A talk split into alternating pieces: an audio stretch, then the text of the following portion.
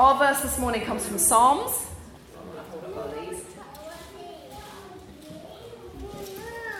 And it's this Your word is a lamp to my feet and a light to my path. It comes from Psalm 119, 105.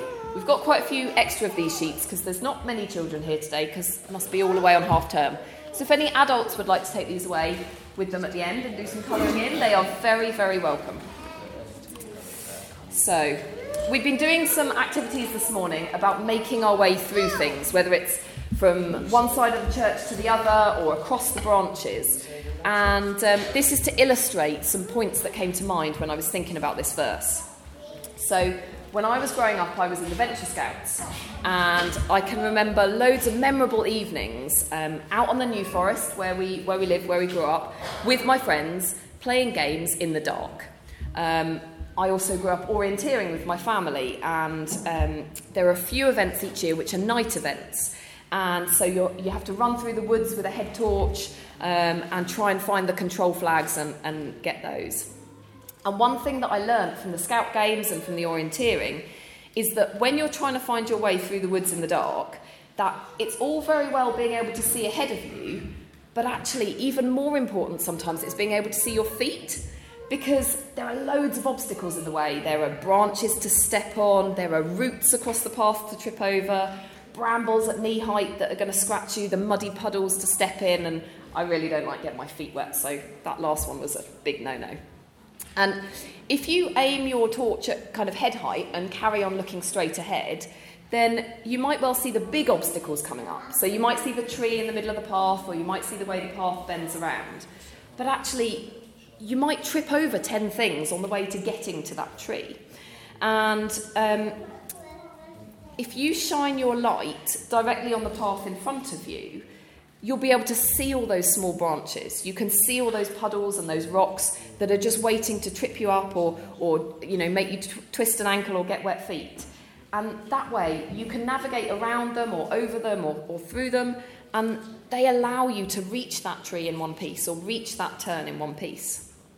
And this is what I kind of thought of when I, when I looked at this verse. Because if we use the Bible to help us navigate all the small things in life, all those day to day things that are just kind of waiting in our path, well, then when we come across that big tree in our way, or we come across the turn in our path, actually we'll have the energy and the strength to face them.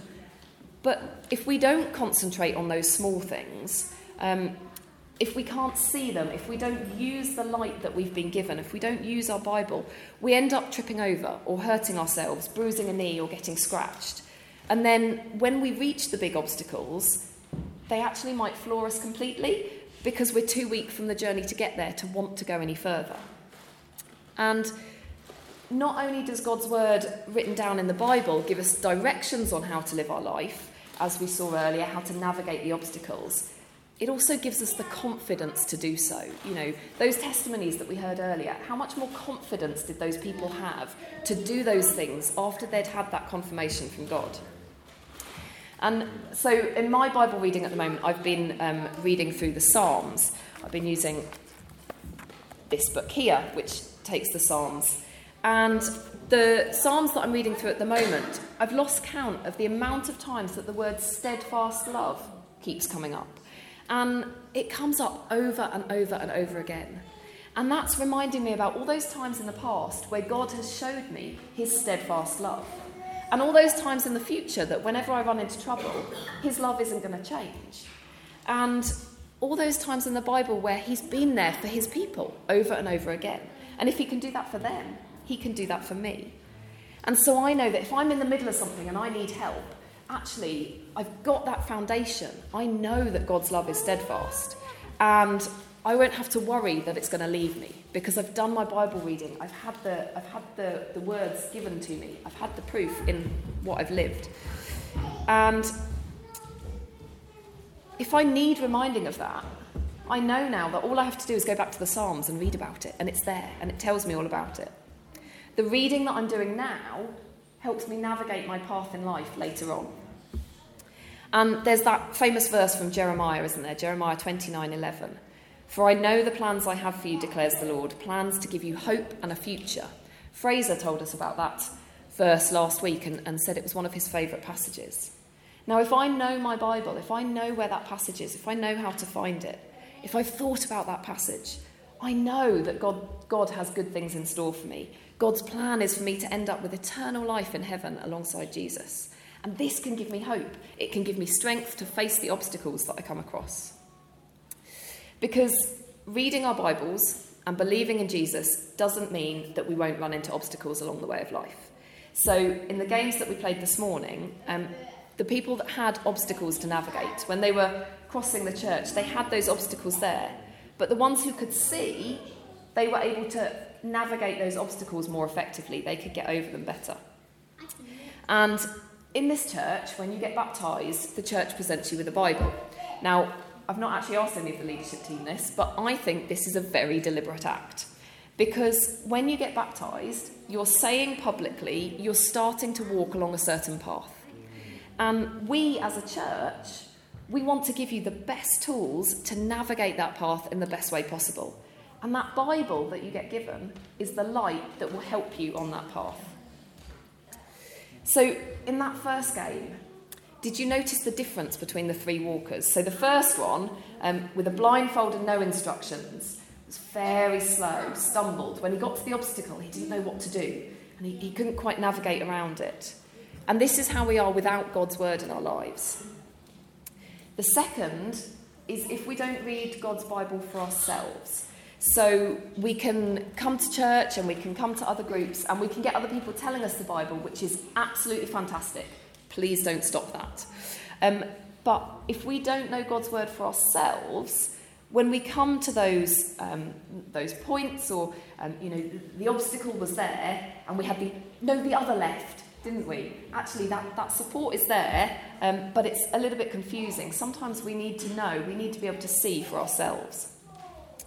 So, without that own knowledge, we might find ourselves struggling at, at certain points.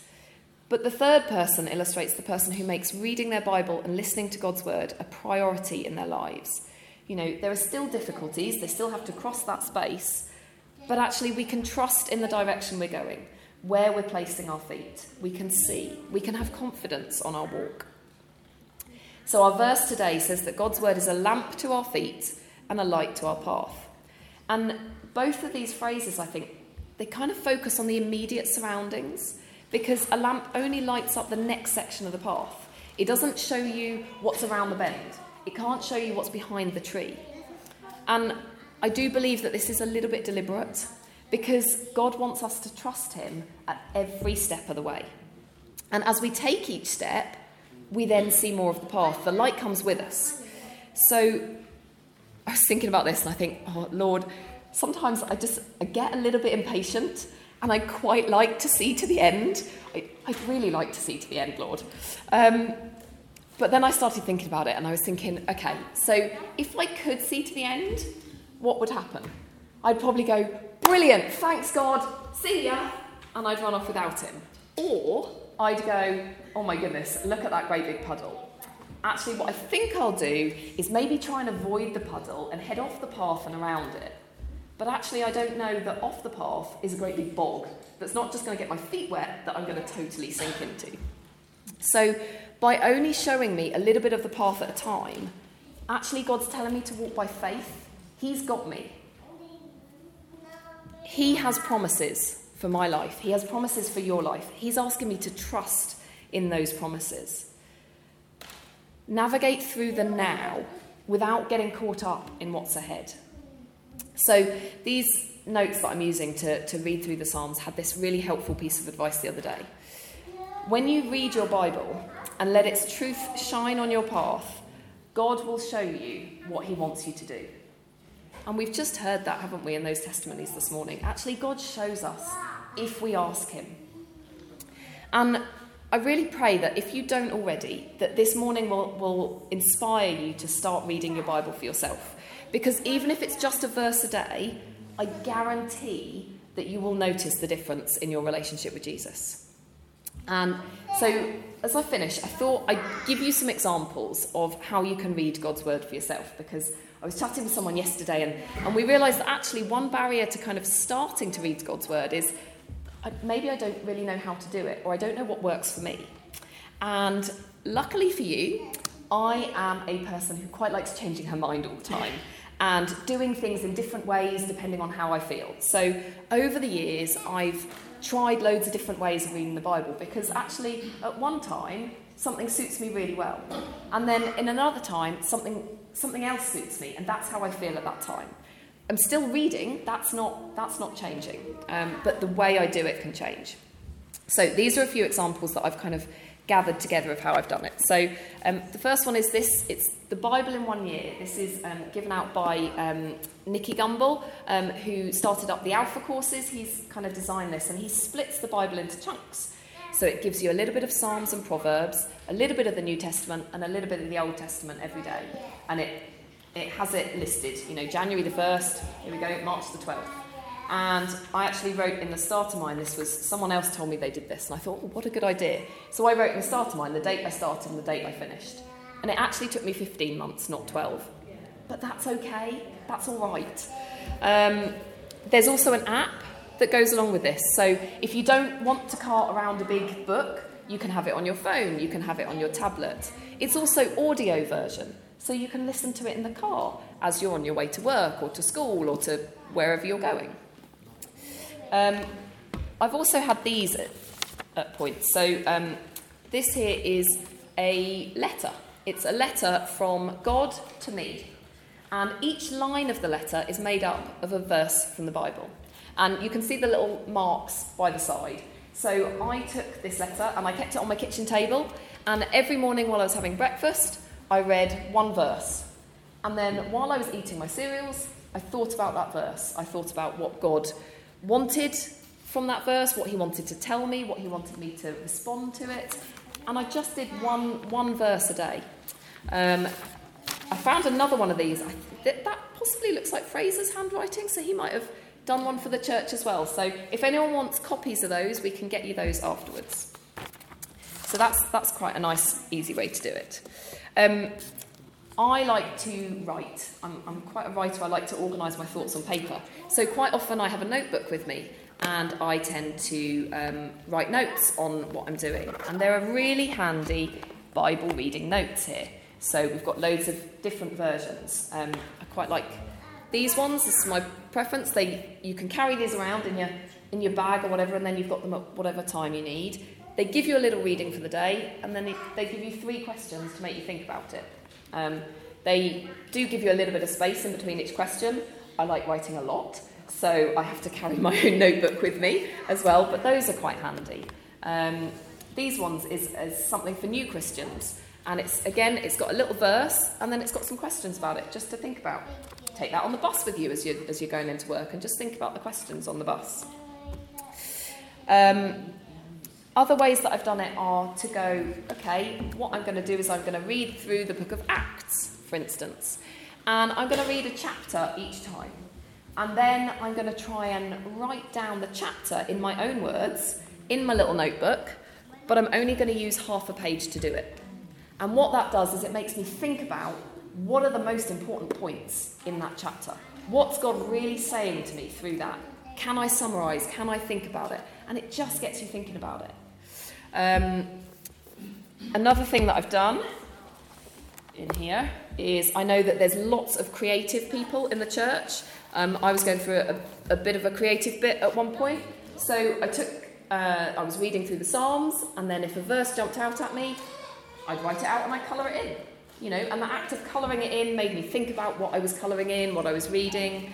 Um, I know, hopefully, Amy doesn't mind me saying this, but when she got baptised recently, she got a beautiful Bible um, from Roy and Pam, and she brought it along to our mission community and showed us. And it's, it's one of these journaling Bibles, and it's got space at the sides for you to write down all your notes. You can colour it in. It's got some things already written. So, actually, if you don't think you're very good at, at writing and, and things, it's, it's like our verses here. Actually, it's given you a template that you can do already. And that, that was fantastic. So um, I'm sure Roy and Pam have some of those brilliant Christmas presents to give out to people. Um, another thing that I quite often do is I have a long journey to work. I love listening to stuff in the car because actually that's time by myself. So I we went to New Wine a few years ago and I bought the talks from New Wine and I put that in the car.